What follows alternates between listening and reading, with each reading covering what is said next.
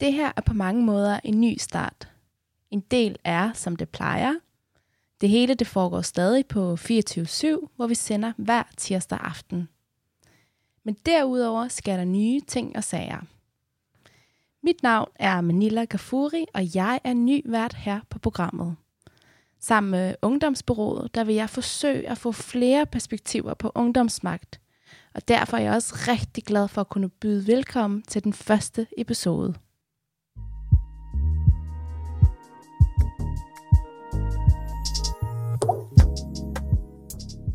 Unge har alt for lidt indflydelse i dagens samfund. I hvert fald, hvis du spørger mig. Mit navn er Manila Gafuri, og jeg er på en mission sammen med Ungdomsbyrået om at sikre unge mere magt. Jeg ønsker forandring, og det kræver magt. Derfor vil jeg undersøge magtbegrebet ud fra forskellige vinkler. Og i den her programserie, der vil jeg tale med mennesker, der beskæftiger sig med magt, lige fra aktivisten, der demonstrerer i regnvejr, til den politiske elite, der afgør vores fremtid. Alt sammen for at finde ud af, hvordan vi unge kan få mere magt i samfundet.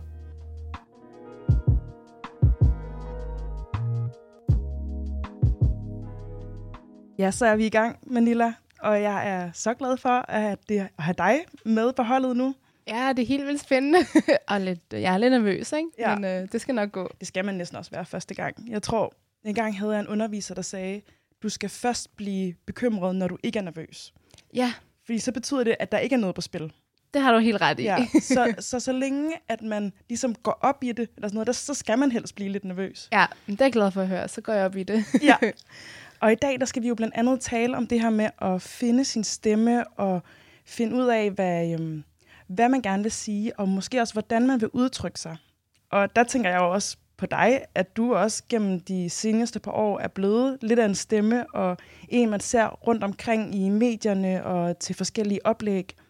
Og jeg så for eksempel her i sidste uge, den 15. august, der var du med i God Aften Live på TV2, hvor jeg så lige pludselig så dig sidde der over for udenrigsministeren og minister for, åh, hvad er det? Det er for udvikling og samarbejde. Ja, Flemming Møller, Møller Ja. Mortensen, ja.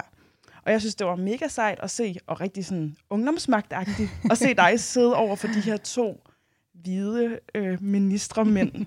Hvordan øh, oplevede du hele den seance?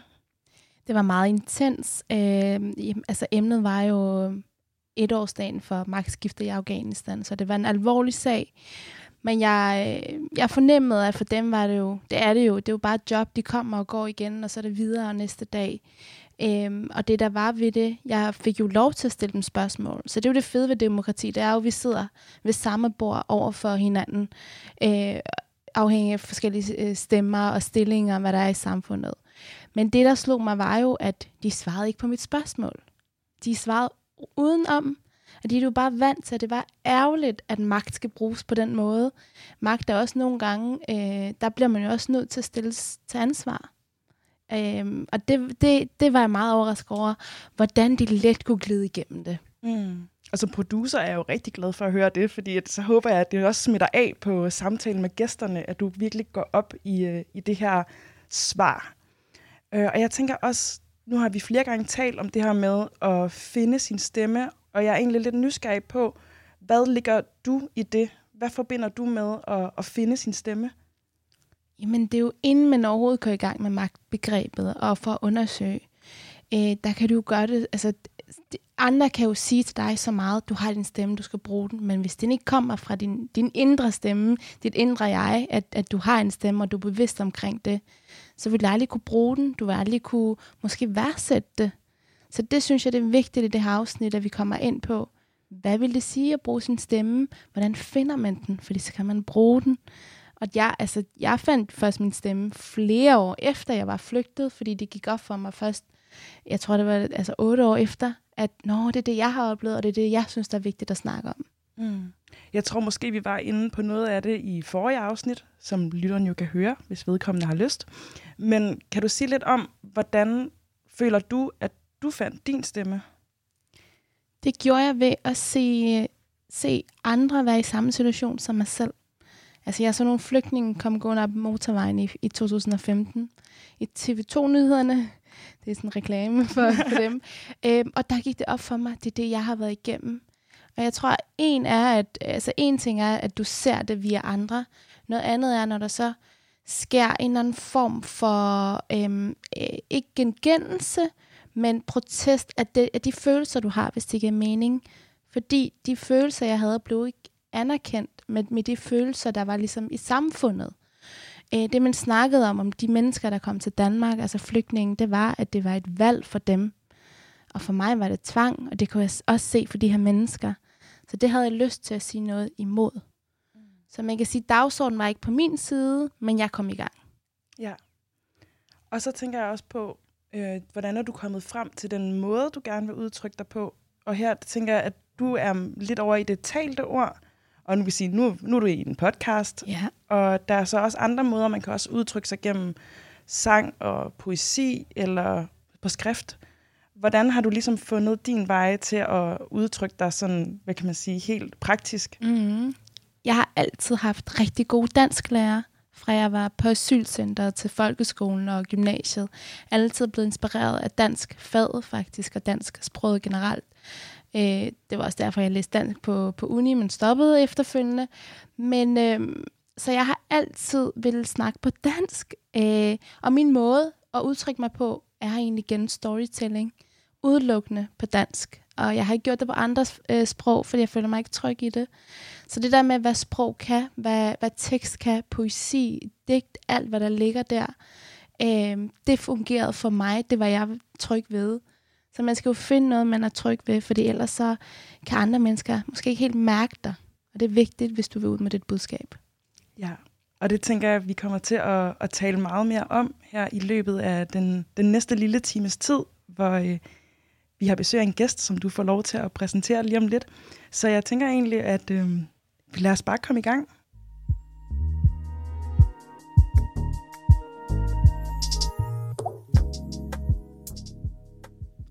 Det med at finde den stemme og finde sin vej til at udtrykke sig, er netop det, som episoden i dag skal handle om. Og min gæst i dag er igennem de seneste år blevet en stor og meget vigtig stemme i samfundsdebatten. Og derfor så glæder jeg mig vildt meget til at høre om, hvilke tanker hun gør sig om at det at tage ordet. Så min gæst i dag, det er Nadine. Velkommen til dig. Tak, tak, tak, tak. Tak for den meget fine, fine intro. Det, Ej, men det er jo, altså, jeg har glædet mig så meget, Nadine, og øh, det er dejligt også at se dig, og se dig glad og helt øh, dejlig og smuk her i studiet. Tusind tak. Hvor er du sød. Så, så man har gjort noget godt for min kulør, kan jeg mærke. Ja. Det er dejligt. Helt kort kan jeg sige, at du er forperson i organisationen Minut Danmark. Du er klummeskribent for Dagbladet Information. Du studerer statskundskab på Københavns Universitet. Øh, jeg ved også, du har været inde i TV2 News og været en del af deres øh, paneldebat der. Øh, det har været skønt at se dig i, i skærmen. Og alt det, det skal vi tale om i dagens program i dag. Men først så skal du igennem vores magtstatus, som alle vores gæster skal svare på. Øhm, så det første spørgsmål, vi har til dig, det er jo, hvad er magt for dig, Nadine? Jeg synes på mange måder, magt er et, et vildt stort spørgsmål, og hvad magt er for mig, er et endnu, endnu større spørgsmål, at det ofte et begreb, som bliver kastet lidt negativt lys henover. Jeg tror, øh, i lang tid har jeg også forstået magt øh, som noget negativt, altså som noget, man, man bruger øh, og misbruger øh, til at undertrykke andre. Men er også kommet til en erkendelse af, at magt kan øh, bruges positivt, så længe der er en form for bevidsthed om, at at der også følger noget ansvar med den magt, man får tildelt. Øhm, så magt er, er, er for mig en, en evne til at rykke på nogle ting, altså rykke på en øh, politisk dagsorden, enten i den ene eller den anden retning. Øh, det kan også være en, en magt til at organisere mennesker på en bestemt måde. Nu snakker vi helt i starten om, om demonstranterne øh, i, i regnvejr, og dem har jeg stået som en af rigtig, rigtig mange gange. Øh, og dem, der formår at organisere de her store demonstrationer med tusindvis af deltagere, er jo mennesker, som øh, på mange måder evner at have magt i deres hænder, øh, fordi de, de formår at, at få en masse til at abonnere på en politisk dagsorden, øh, de mener er vigtig. Øh, men magt kan også være helt nede i, i det små. Øh, jeg synes, vi har en... Vi, magt kan, kan udtrykkes øh, på, på forskellige former. For eksempel, øh, hvis man sidder i en bus og øh, rejser sig op for en ældre kvinde, øh, så signalerer man, eller mand, øh, så signalerer man, at man har noget magt i sin fysiologi, altså at man kan stå i den her bus, og derfor tilbyder en plads. Øh, og det er jo ikke en negativ øh, form, for, form for magt, men det er alligevel en øh, magt, som unge mennesker er påduttet at have en bevidsthed om, fordi at vi skal vide og være sikre på, at øh, at, at vi kan klare lidt mere. Øh, så det var en meget sådan lang, langt svar på et og simpelt spørgsmål. Virkelig interessant svar, og det er jo også det, der gør, at jeg glæder mig til at netop nu, der udforsker du og udfordrer magtbegrebet allerede nu ved at snakke om øh, magt og have det der med at kunne organisere kæmpe øh, events til at øh, helt ned i, i busen, altså i 5C, hvor de, øh, der er nogen, der rejser sig for andre, Mega interessant, Nadine. Tak. Og så går vi egentlig videre til, øh, fra det til, hvornår du selv føler dig magtfuld. Mm. Mm, og, det, og det synes jeg er endnu mere øh, interessant, fordi at øh, jeg går ikke rundt i verden og oplever mig selv super magtfuld, og derfor er det altid ret interessant for mig, når jeg er i studier på den her måde, at blive præsenteret som en, der er en, der er en stor stemme. Det har jeg selvfølgelig en bevidsthed om. Altså, jeg ved, hvad jeg laver, har insisteret rigtig lang tid på at få en øh, stemme og, og skabe en forandring.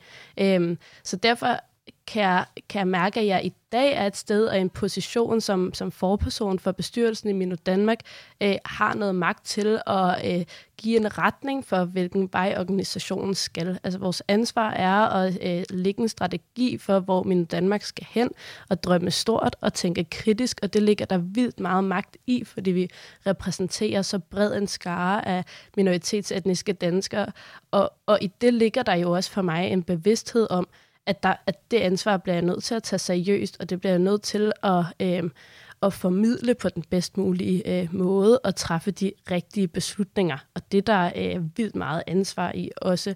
Øh, men ja, jeg det er kan, der bestemt. Ja. Og, og der kan jeg føle mig rigtig magtfuld, og det kan jeg helt i det små, når jeg sidder med øh, de mennesker i Mino Danmark, jeg deler vision med, og vi sidder og brainstormer på, hvilken retning vi skal hen, eller et nyt projekt, eller øh, en ny indsats, og vi alle sammen er enige om, at det her, det er det fedeste, og det kommer til at skabe forandring. Altså, så sidder man, og så kan det godt være, at man kun er fem mennesker, der taler om en forandring for et helt samfund, altså hele Danmark, men som fem mennesker inde i det rum, der bliver fyldt med energi og med ja. gejst, øh, der kan man føle sig vildt magtfuld, og føle, at man kan flytte bjerge. Men så kan jeg også føle mig helt vildt magtfuld, når jeg øh, for eksempel, øh, og det nævnte du også, sidder i, i som fast gæst i News K, øh, ja.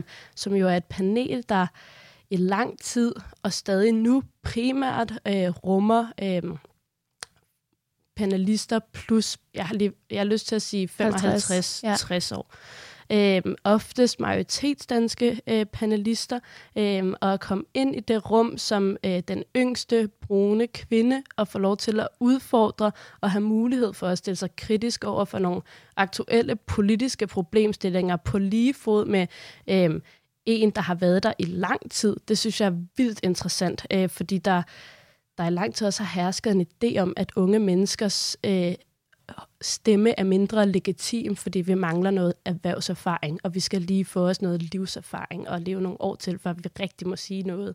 Øhm. Åh, oh, Nadine, jeg kan næsten ikke følge med. Der er så mange lag i det, du siger. Øh, så du snakker om Minu Danmark. Det glæder jeg mig også til at høre mere om senere her i programmet. Så snakker du om, om det her med, øh, du starter med at sige, du ikke ser dig selv som værende magtfuld, men er det fordi, du ikke har haft andre at spejle dig i, som også har været magtfuld, så du tænker, det kan jeg ikke helt sætte mig ind i, hvorfor jeg, jeg skulle være magtfuld kvæl din stemme?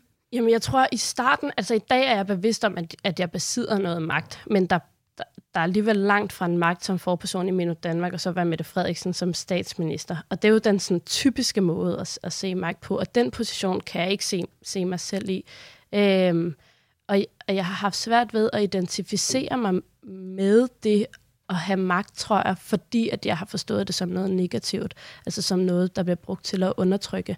Og det tror jeg i virkeligheden er noget, der kommer fra min familiebaggrund og, og min opvækst og samtaler med sådan en som min far, der har øh, været udsat for massevis af, af magtmisbrug, der har resulteret i en flugt fra, fra Libanon til, til Danmark. Øhm, og politik har jo i min familie altid været noget, mm, der blev brugt ja. til at undertrykke andre. Øh, og det at vokse op i, i et hjem, der er så kritiske over for politikere og politik generelt, fordi det aldrig har været til ens egen fordel, og så engagere sig i det. Øh, det har været en ret interessant rejse og rummet rigtig mange snakke med, med mine forældre. Men øh, det leder måske... Mig. Ja, ej, undskyld Nadine. Ja. ja.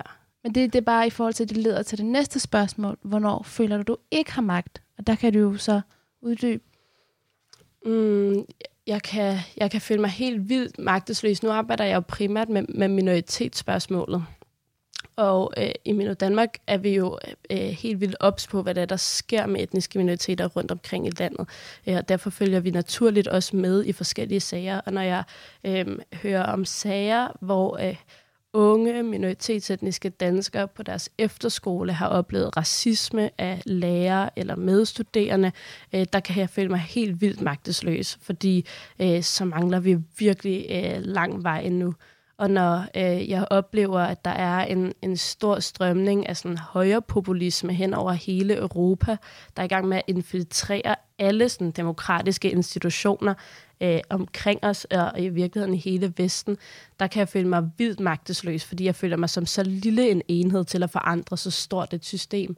Øh, og, og, og nogle gange kan jeg være vildt fortrøstningsfuld over for minoritetsspørgsmålet, altså spørgsmålet om hvorvidt øh, om, om antiracisme og, og be, ja, øh, begrænsning, hvad jeg vil sige. Jeg vil hellere sige udryddelsen af racisme i Danmark.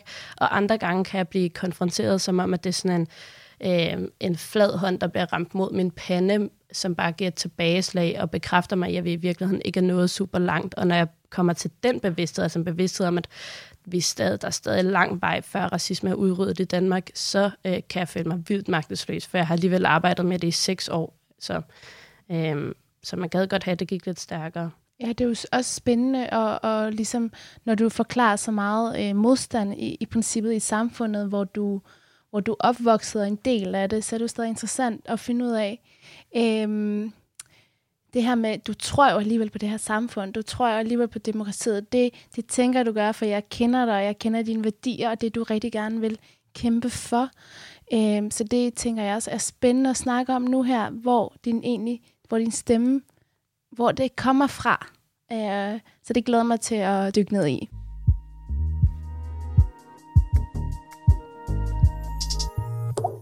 Her i 2022 udgav organisationen ansvarlig presse en rapport med navnet Dem vi stadig taler om.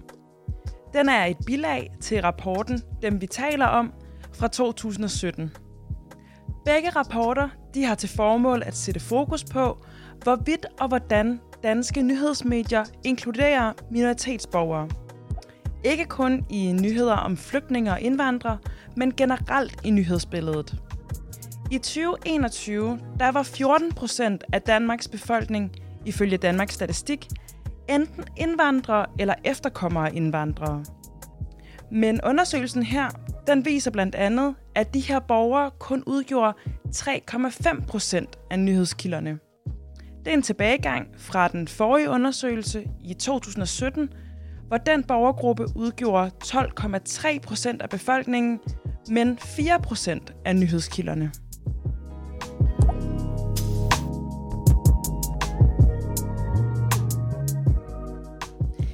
Du lytter til Ungdomsmagt, og mit navn er Manila Kafuri, og i dag der har jeg besøg af Nadine. Kæmpe fornøjelse. Hvordan har du det? Jeg har det godt. Jeg har det godt. Jeg synes allerede, vi har snakket om nogle vildt interessante ting. Det har vi, og jeg glæder mig til at dykke ned i det. Fordi vi skal ned i, i, i flere lag af alt det, du siger, og jeg skal også lige være bedre til at spørge lidt mere ind i forhold til nogle af de ord, du bruger. Fordi noget af det, der tænker jeg, Øj, hvad var lige det der, det var? Fordi du er så vant til at bruge de her store ord nogle gange, så vi har nogle unge lytter med, så jeg skal lige, jeg skal lige være lidt ops på og spørge dig ind nogle gange. Øhm, fordi jeg skal også lige være med her. Nadine, du kører jo derud af, og det er så interessant for mig at være med. Og du snakker jo om nogle ret store øhm, emner i dagens samfund, øh, som, som sker derude, som er ret aktuelt. Så Nadine, hvor kommer alt det her fra? Hvor kommer din viden, skulle jeg til at sige, din erfaring, din, øh, alt hvad du laver i dag. Det er ikke alle, der sidder der i, og er en del af news-panel Altså, det gad jeg godt. Det er jeg ikke. Men det gør du, og det er der en grund til. Øh, så hvor kommer alt det her fra? Jamen, jeg har næsten lyst til at sige, det ved jeg ikke, for jeg, det har aldrig ligget i kortene overhovedet. Øhm, jeg startede med at lave politisk arbejde, da jeg var 14 år gammel, forstået på den måde, at, at det var første gang, jeg tog på folkemøde og stod foran nogle mennesker og snakkede øh, i et lille telt foran 50 mennesker. Øh, og dengang, der øh, sprang jeg trampolinspring, og synes, det var det sjoveste i hele verden. Og var ikke sådan super meget fan af skole, ville allermest dyrke sport, øh, men kom med på folkemødet. Øh, og så stod jeg der foran de her 50 mennesker og var vildt nervøs, og jeg kan bare huske, hvordan mine ben rystede og mine hænder rystede. Jeg kunne næsten ikke formulere det oplæg, jeg skulle igennem, og jeg får glasøjne sådan helt tår i øjnene i løbet af oplægget, fordi jeg er så nervøs øh, og er lige ved at knække over og græde. Øh, og der fortalte jeg om første gang, jeg havde oplevet racisme i Danmark, øh, for første gang nogensinde, og så foran 50 fremmede øh, mennesker på Bornholm. Var øhm. det, var det derfor, du tog på Bornholm som 14-årig, for at snakke om racisme? Det var for at snakke om racisme. Øh, det var fordi, jeg havde gået rundt i så lang tid og været mega frustreret over, at der ikke øh, var sket noget på den her dagsorden. Og øh, jeg er født og opvokset inde på, på Nørrebro, og har naturligt deraf haft rigtig mange minoritetsetniske venner, øh, som har oplevet problematisering af deres identitet og deres minoritetsmarkør, så længe jeg overhovedet husker. Og jeg på et tidspunkt blev jeg ligesom bare grebet af en følelse af, at, at nu bliver vi altså nødt til at forandre noget af det. Øhm, og der var jo rigtig mange andre minoritetsetniske kvinder ude i den offentlige debat dengang, øh, som også i tale de her emner. Men jeg synes ofte dengang, at det kørte på et, på et niveau, jeg ikke kunne følge med i. Vi skulle ligesom have det lidt tilbage til det jordnære og øh, det ungdomlige, og stillede mig så derop øh, anyway på, på folkemødet. Og øh, mødte så en, en kvinde, som var vært på det arrangement, som hedder Natasha Al-Hariri, okay. øh, som er ude i den offentlige debat også. Og jeg kan huske, hun bare kiggede på mig, og så sagde hun, at din, vi tror, vi skal drikke en kop kaffe, øh, for lige nu gør du noget, og du kan noget, øh, og du kan rykke på noget. Og det og jeg var totalt starstruck, og var sådan, hey, jeg har, mød, jeg har fulgt dig ja, i vildt lang godt. tid, og sådan, lige pludselig står du her vil drikke en kop kaffe med lille mig-agtig. Øh, og og efter vi havde drukket den kop kaffe og gået en tur i, i botanisk have, så øhm, tog det ene bare lige pludselig det andet, og ja. så gik jeg fra at stå foran 50 mennesker i et lille telt på Bornholm til flere tusind mennesker på national tv, og det har bare været sådan en vild rejse. Jeg, jeg kan næsten ikke sådan huske, hvad det er, der er sket, fordi det er gået så vanvittigt stærkt. Det forstår øhm. jeg godt. Ja, og jeg kan huske, øh, hvad, hvad det hele, altså hvordan du, ikke hvordan du startede, men da jeg mødte dig, og der kan jeg jo også huske, at jeg tænkte, hende skal jeg bare arbejde sammen med, fordi jeg var bare simpelthen så øh, ikke bare imponeret, men også jeg kunne, jeg kunne spejle mig i dig, øh, og det synes jeg var interessant. Øh, men jeg kunne godt tænke mig at vide lidt mere i forhold til den her følelse, du snakker om. Mm. Hvis du kunne sætte lidt ord på det, hvad var det for en følelse, du vil have, at man skulle, ja, at man skulle lytte til?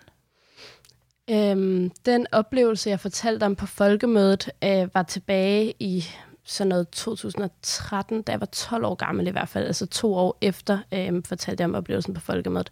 Og da jeg var 12 år, der øh, gik jeg med min mor på, på strået. Vi var ude og gå en tur, og vi stoppede op ved Rådhuspladsen, hvor der er en demonstration øh, med den organisation, der dengang hed øh, Pegida, og jeg er ret sikker på, at det i dag hedder Danmark for Danskerne, ja. øh, som er sådan en højre nationalistisk organisation eller bevægelse, øh, der bare kørte med banner, hvor der stod nej til moskéer, og nej til muslimer, og nej til tørklæder, og så videre, og så videre.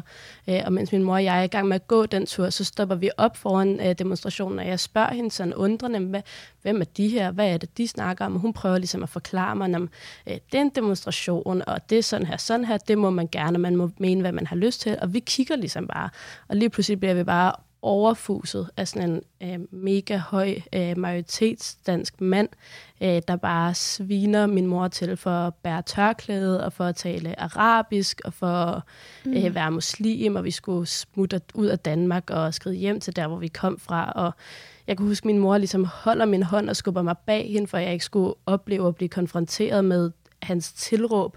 Yeah. Og jeg, og jeg ved ikke rigtig, hvad der sker, men lige pludselig så stopper det, og han smutter, og vi bevæger os bare hjem af. Øh, og min mor og jeg snakker aldrig om den oplevelse igen. Der var så stille på den hjemmetur. Og jeg har sidenhen spurgt min mor, hvorfor hun ikke ligesom i Mm. tale satte den her elefant, der var i rummet, fordi jeg var mega berørt af den Ja. oplevelse.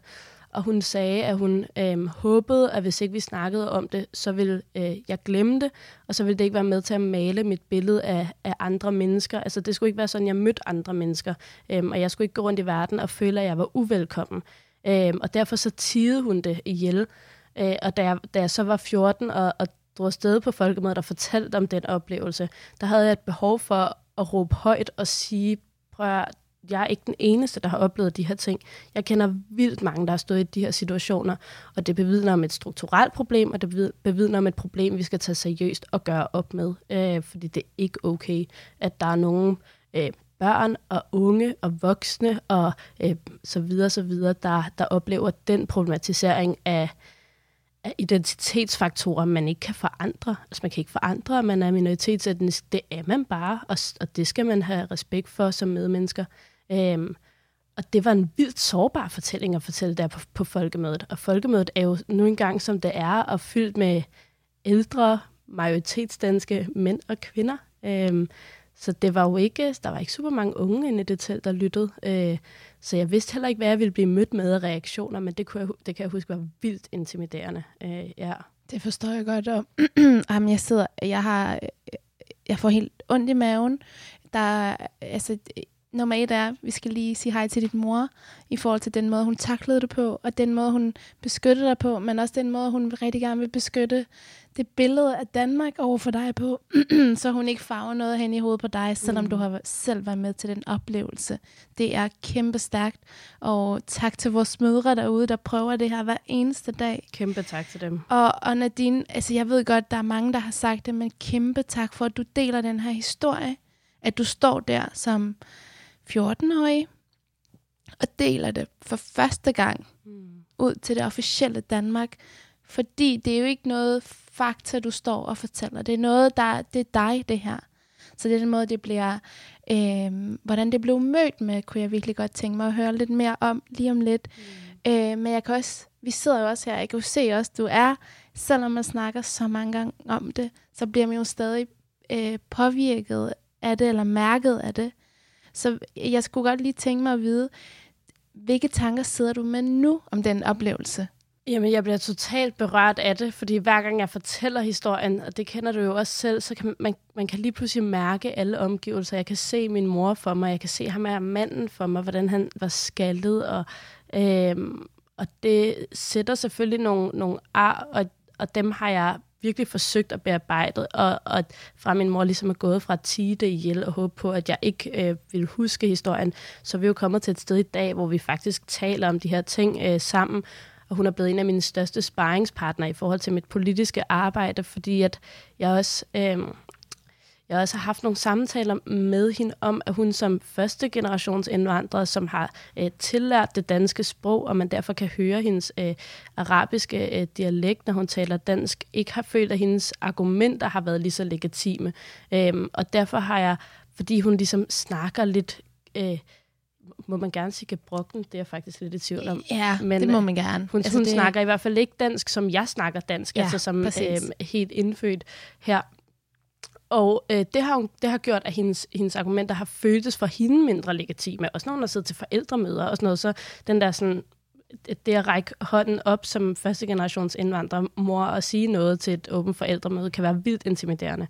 Øh, og det gør mig bevidst om, at okay, hvis vi har en forældregeneration, der tiger så meget stille, fordi de ikke tør, fordi de ikke føler, at de har ressourcerne til at tale højt, så må vi som anden generation, tredje generations indvandrere eller efterkommere, eller hvad man skal kalde os, minoritetsetniske danskere, nødt til at tage bladet fra munden, øh, fordi vi har nogle ressourcer, og man kan ikke høre på mig, at jeg også taler arabisk, øh, ved siden af, at jeg taler dansk flydende. Øh, det synes jeg ligger et helt vildt stort ansvar, og et rigtig stort pres, øh, men, men noget, som jeg har valgt at tage på mig.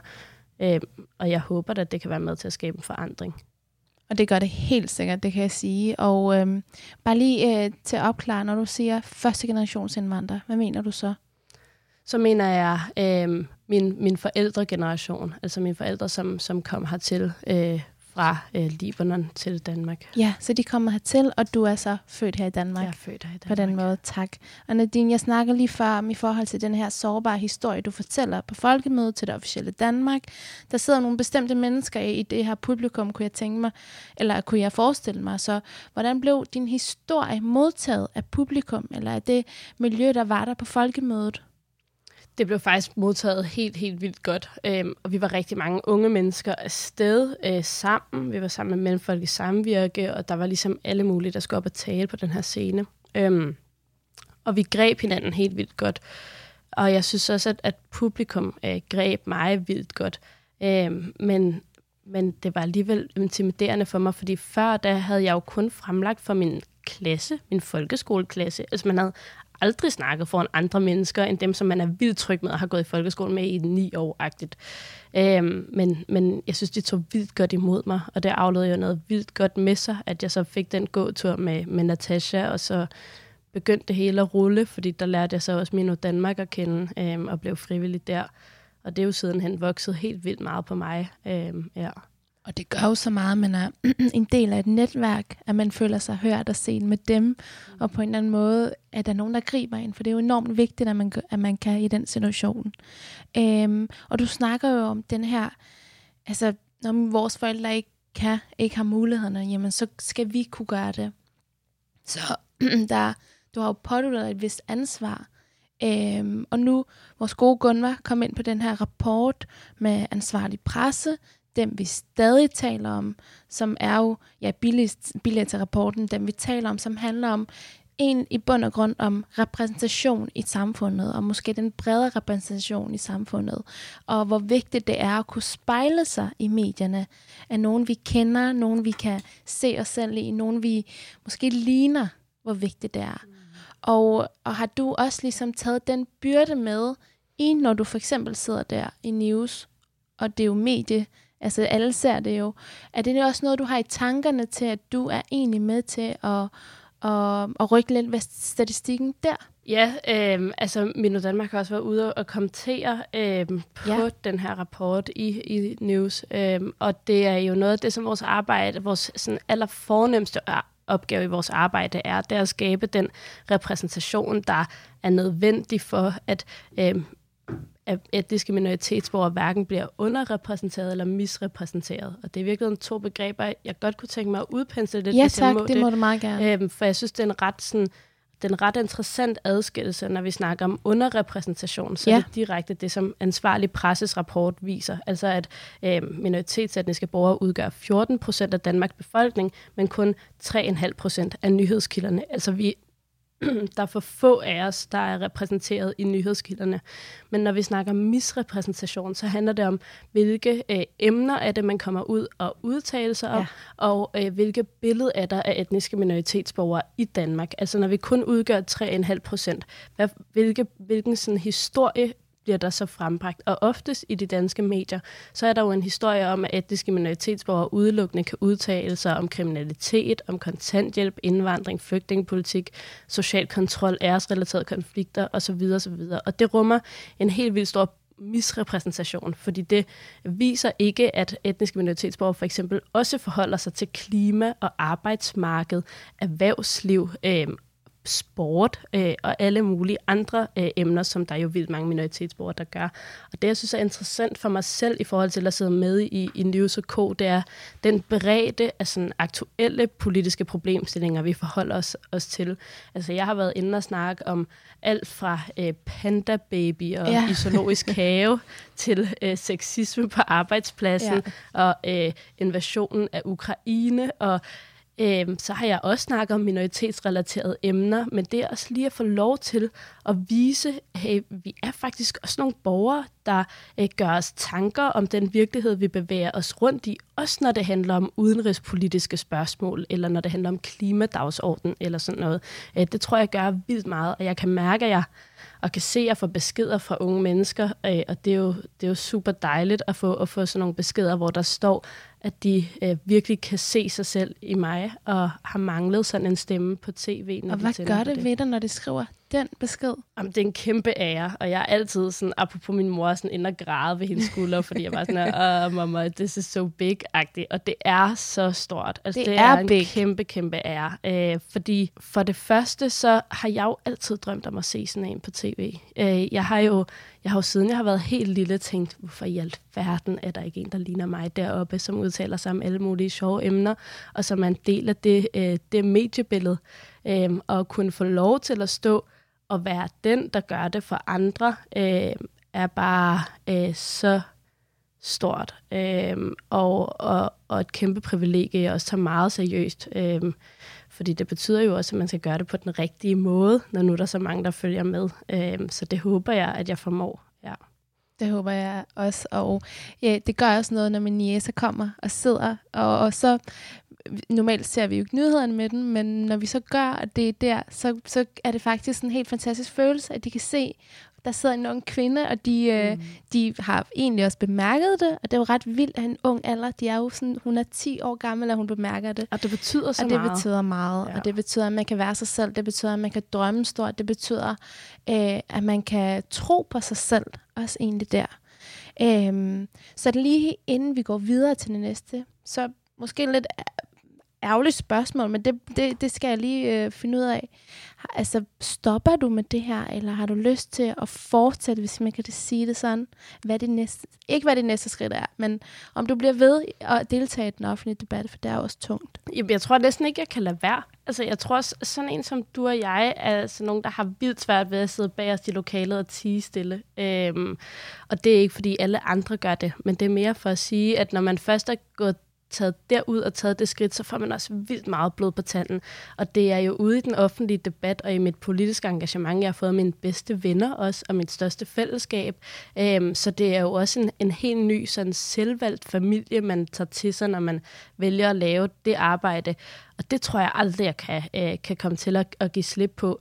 Men jeg håber også, at der er et tidspunkt i mit liv, hvor jeg kan få lov til at trække mig. Altså fordi, at øh, dels så skal der komme nogle nye øjne til, og det øh, skal ikke være nu, for jeg føler stadig, at mine øjne er unge og friske. Men på et tidspunkt synes jeg, der skal komme nogle, nogle nye øjne til. Ellers så kan vi køre øh, rundt i den samme suppedags, og der tænker vi ikke så kreativt, når vi har gjort det i, lad os bare sige, 5-10-15 år. Øhm, og så også fordi, at jeg synes, det er okay nogle gange at trække sig og slappe lidt af. Det håber jeg Absolut. også, at der er flere, der gør. Mm. Øh, og jeg håber, at, at der er flere, der engagerer sig i den offentlige debat, som også øh, er bevidst om at passe på sig selv. Fordi det er et hårdt game, øh, og det øh, kan virkelig gå ud over ens psyke, hvis ikke man er meget opmærksom på den. Øh, og måske skal jeg leve sådan et Villa Volvo Vorselev på et tidspunkt, så går det jo ikke at... Det tror jeg ikke, du kan, Nadine. Nej, det tror jeg heller ikke. Og jeg er glad for, at du siger, at du passer på dig selv, og det er det, du prøver, og samtidig, at du nok ikke stopper, men du stadig har de store øh, tanker i forhold til din egen fremtid. Så tak, Nadine. Selv tak.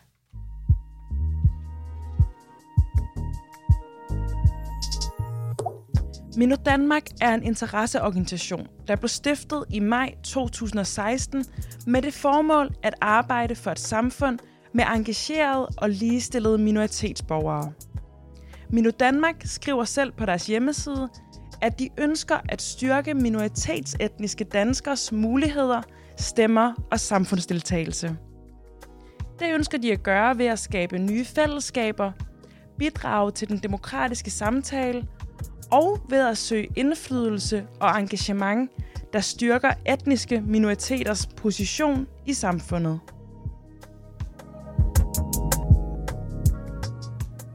Du lytter til Ungdomsnagt, og mit navn er Manila Gafuri, og med mig i studiet i dag er Nadine Aiche.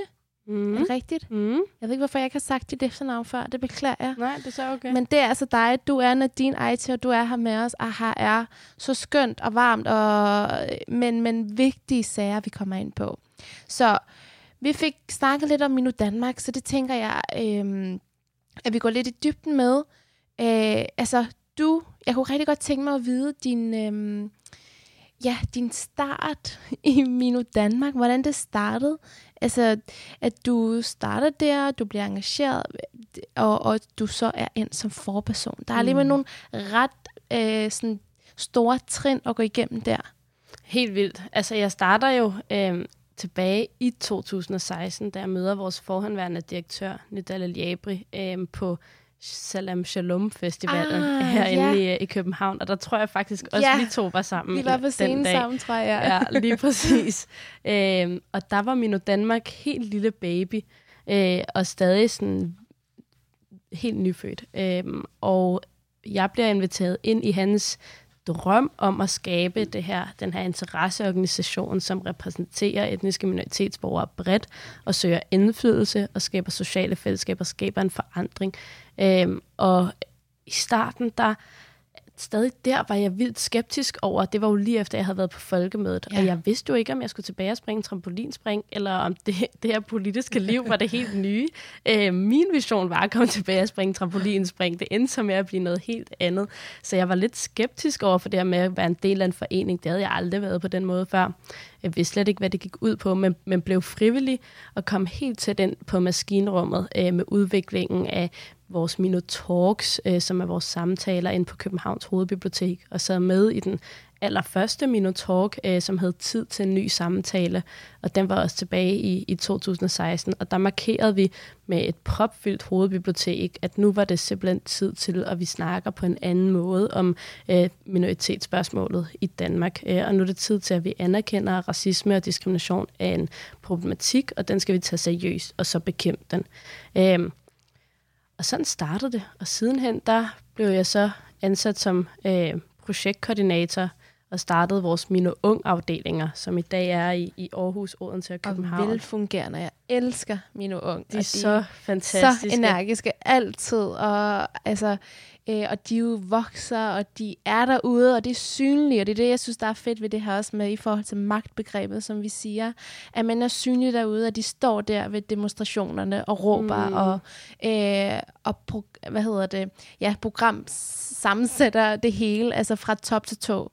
Det synes jeg er enormt inspirerende. Mega, mega fedt uh, initiativ. Øh, og nu sidder du som forperson. Mm. Så hvilket signal tror du, det sender ud, at det er dig, der er forperson? Altså, hvorfor lige dig? Måske skal vi spørge bestyrelsen, hvorfor dig? Men jeg kunne godt tænke mig at spørge dig, hvorfor det er dig? Mm. Jamen, jeg vælger jo at stille op som, øh, for, som bare bestyrelsesmedlem, og så konstituerer man sig internt i bestyrelsen. Øh, så jeg vælger at stille op som, for, som bestyrelsesmedlem på vores generalforsamling. Øh, og der er jeg jo demokratisk valgt. Øh, så der har jo været nogle medlemmer, som synes, at jeg skulle være en del af bestyrelsen først og fremmest. Og, så kunne jeg, og det betød så, at jeg øh, lige før da, så sagde jeg op øh, i Mino som projektkoordinator, for man kan ikke både sidde på sekretariatet og være i Mhm. bestyrelsen. Mm. Og så skulle vi, skulle vi konstituere os, og Hvad der kunne jeg, betyder det? det betyder, at vi skulle vælge, hvem der skulle sidde som forperson, hvem der skulle sidde som næstforperson, og hvem der skulle sidde som kasserer øh, i bestyrelsen. I bestyrelsen, ja. Ja, og mm. bestyrelsen består af syv medlemmer. Øh, og der kunne jeg mærke, det der, det gad jeg bare godt. Øh, jeg gad virkelig øh, godt sidde for bordenden, og jeg kender organisationen så godt, fordi jeg har været i organisationen siden start, at jeg var øh, sikker på, at det var noget, jeg godt kunne gabe over, men jeg vidste jo heller ikke rigtigt, hvad, der, hvad det indebar. Altså, øh, så jeg blev også overrasket, da jeg først blev valgt som, som forperson for bestyrelsen. For udover at det handler om at være øh, et ansigt udad til, altså være ude at repræsentere Mino Danmark, så ligger der jo også et helt vildt stort sådan administrativt ben, som handler om at godkende et årsregnskab mm. og et budget. Meget Og, magt, egentlig. Ja, helt altså- vildt og meget læring for mig. Øhm, jeg har siddet til utallige kurser for bare at forstå, sådan, hvordan man scroller igennem et Excel-ark, øhm, fordi det var en kompetence, jeg skulle besidde øh, for, for, for at kunne leve op til det rollen, ligesom øh, forudsatte, at man gjorde. De der opgaver har jeg faktisk videregivet til min uh, næstforperson Simon, så tak for det. Fordi det er stærke sager. Men, øh, og nu sidder du som forperson. Så, øh, og du har jo, altså det, det er jo en magtposition, du har. Øh, så hvad er det for nogle, øh, ja, er du klar over det, når du øh, sidder der? Hvad for en magt du har, og hvordan du bruger den magt, hvis man kan sige det sådan? Mm. Jeg har været klar over det lige siden, at øh, lige siden jeg, jeg, jeg blev indsat som, som forperson, at jeg havde et behov for, at jeg, var en, jeg selv var en forperson, som var helt vildt jordnær. Altså som var helt tæt på medlemmerne, helt tæt på frivillige, helt tæt på sekretariatet. Og det, øh, det kræver jo en, en, en benhård indsats, fordi det også handler om, om om stærk relationsdannelse. Øhm, og jeg havde en drøm om, at jeg ikke var sådan en forperson, som sad i baggrunden og bare godkendte øh, budgetter og årsregnskab, men jeg rent faktisk ligesom var tæt på der, der hvor det skete. Øhm, fordi at, at når man får den mm. magt, så tror jeg også, at hvis ikke man hvis ikke man er sådan helt in sync med det, som målgruppen vil, så kommer man til at pege i den helt forkerte retning, når man skal lægge strategien. Altså ja. man bliver nødt til at være øh, nede på jorden og snakke med dem, det øh, rent faktisk handler om.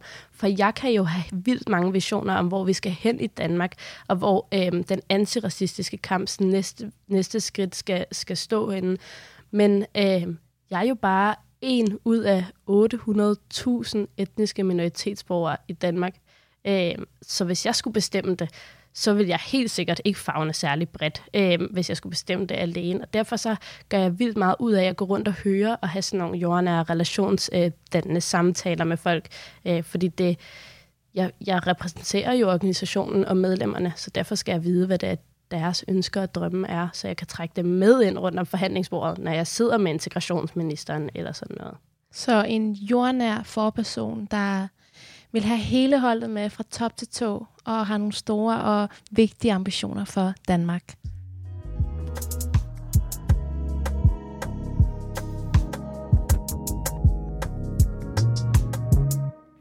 Du lytter til Ungdomsmagt, og mit navn er Manila Gafuri, og jeg har stadig besøg af Nadine, heldigvis. Jeg kunne godt tænke mig, øh, at vi har jo nogle unge lytter derude. Og hvis man sidder og hele vejen har bare øh, nikket og nikket og tænkt, ej, det har jeg også tænkt, sådan har jeg også tænkt, sådan har jeg også tænkt. Hvad skal man gøre, hvis man ikke har fundet nogen, og jeg skulle til at sige, tænkt det sammen med. Men hvad skal den her unge person gøre? Min, mit første... Hvor kan man møde jer? Ja, mm-hmm. ja hvor mhm. kan man møde Minu ja. Danmark? Øh, dejligt med lidt Minu Danmark-promo. Minu har jo tre unge fællesskaber. Øh, et i Aarhus, et i Odense, et i København, som henholdsvis hedder Minu Ung Aarhus, Minu Ung Odense, Minu Ung København. Ja. Og det er øh, fællesskaber, hvor man kan komme, som man er, og så kan man få lov til at udvikle på et projekt, hvis man har noget, man brænder for, øh, med støtte fra vores øh, sekretariatsmedarbejdere. Øh, og drømme stort sammen med andre ligesindede minoritets- og majoritetsdanskere. Øhm, alt sammen til, med det formål for øje at skabe mere ligestilling i øh, Danmark for minoritetsetniske borgere. Og det og vores Mine Ungforeninger fungerer både som et socialt fællesskab, altså hvor vi spiser pizza sammen og tager i biografen og fester en smule, og så også som et politisk fællesskab, hvor vi skaber forandringer sammen. Altså hvor man har egentlig sådan en reel indflydelse på dagsordenen? Hvor man har en reel indflydelse på dagsordenen. Der bliver øh, lavet podcasts, organiseret demonstrationer, øh, frivillige møder, der bliver holdt øh, møder med kommuner og så videre, så videre skrevet debatindlæg. Øh, der kan man komme og, og møde os. Og i samme tråd har jeg også brug for at sige, at et af mine allerbedste råd til unge mennesker, der skal ud og engagere sig på en eller anden måde i politisk arbejde, det er at, at alliere sig med nogle andre. Øhm, og jeg, for jeg tror øh, højt og heldigt på, at fællesskabet skaber den største øh, forandring og også den fedeste oplevelse. Øhm, det er vildt svært at stå alene øh, med drømmen, øhm, så find nogle, nogle ligesindede og nogen, som du kan blive øh, venner med, og nogen, som har din ryg, fordi det, der er tidspunkter, hvor det går galt, og hvor man måske brænder nallerne, og der er det bare helt vildt dejligt at have nogle mennesker, der lige kan give en et klap på skulderen og huske en på, at man er helt vildt sej alligevel, øh, bare fordi man øh, tør springe ud i det. Øh, så find nogen allierede. Det kunne jo være i Mino, men det kan også være alle mulige andre steder. Jeg ved jo, I har de her arrangementer på Hovedbiblioteket i København. Øh, hvad, hvem er det, I gerne vil have, der kommer der og deltager? Jamen, vi har jo skabt de her arrangementer under fanen Mino Talks for at skabe mere repræsentation på de danske øh, scener, også for at vise bredden af, hvad minoritetsdanskere kan udtale sig om. Så vores arrangementer handler jo om alt fra øh, minoriteter og iværksætteri til minoriteter og kærlighed, eller øh, minoriteter i kommunalvalg. Ja. Øhm, og på den måde spænder øh, arrangementerne ret bredt, emnerne er ret brede, og derfor så rammer vi også alle mulige forskellige. Men vores forhåbning er øh, dels at få en masse minoritetsetniske borgere ind som publikum til at sidde og lytte og få udvidet sin horisont, men også at møde nogle mennesker, som de kan føle sig repræsenteret af og kunne identificere sig med. Og så håber vi også, at det kan, øh, at samtalerne kan skabe nogle, nogle ringe i vandet i øh, det store sådan etablerede majoritets Danmark, som får en bevidsthed om nogle pointer, man måske ikke altid konfronteres med øh, fra minoritetsetniske danskere. En af de pointer, hvad, hvad kunne det være for eksempel?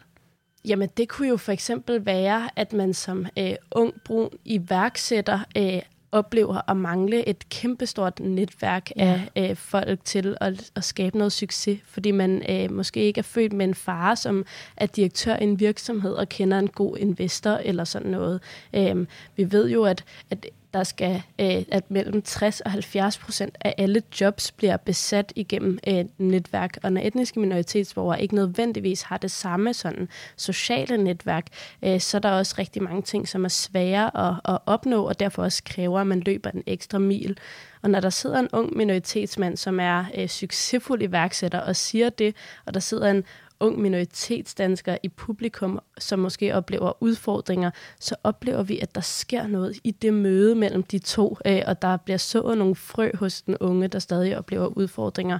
Og det synes jeg er øh, kæmpe vigtigt, øh, både for mig og for resten af Danmark. Jeg nikker rigtig meget, og det du får sagt her som det sidste, det er, fællesskaber skaber højeste forandring.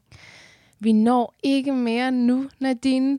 Øh, altså, har der allerede gået jeg ved ikke, 50 minutter. Det er gået alt for lang tid. Tusind, tusind tak, fordi du kom i dag. Selv tak. tak for alt, hvad du har delt med os, alt, hvad du deler med Danmark. Jeg glæder mig til at se, hvor du står om 10 år. Jeg glæder mig også.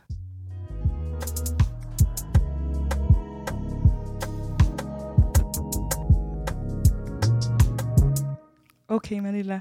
Nu har jeg jo stået her på sidelinjen i Ej, løbet altså. af den her samtale, og der er så meget at tage fat i. Ja. Altså, jeg har virkelig øh, lært meget, vil jeg egentlig også sige, og jeg har virkelig fået indsigt i nogle ting, og jeg, jeg kunne gribe fat i rigtig meget, men det, jeg egentlig vil gribe fat i, det var helt i starten, hvor Nadine fremhævede det her med, at magt egentlig er noget, hun har forbundet med noget ondt, eller ja. noget dårligt, noget skidt. Mm. Og der tænker jeg, at der måske også ligger en opgave for os to med det her program, at vi skal gøre magt til noget positivt ungdommeligt. og ja, og det er for alle og til alle. Præcis, det lader jeg også mærke i. Øh, det, der også var meget interessant med Nadine, var jo også hendes måde at i talesætte de store problemer, der er i talesætte hendes følelser og hendes kamp, øh, og gøre det meget mere sådan, øh, at det er vores allesammens kamp. Altså hun gør det uden at pege fingre, uden at, og, altså hun gør det sådan samarbejdsvilligt. Og det er en enorm kæmpe styrke. Øh, altså, ja, ja, jeg er helt... Øh, jeg ved slet ikke, hvad jeg skal sige. og det er jo også bare så fantastisk, at man kan sidde med den her oplevelse, efter at man har haft et interview. Og jeg tænker, ja, virkelig, at vi skal huske, at magt, det handler om ansvar, og det handler om, at man bruger sin magt rigtigt. Så det tænker jeg virkelig er noget, vi kan, vi kan tage med videre herfra. Ja, hun gør jo så jo rigtig meget ud af at være forperson og være det for, for hele holdet, ikke? hele fællesskabet. Magt, der deles ud, men hun er stadig selv klar over den magt, hun har som forperson, og det ansvar.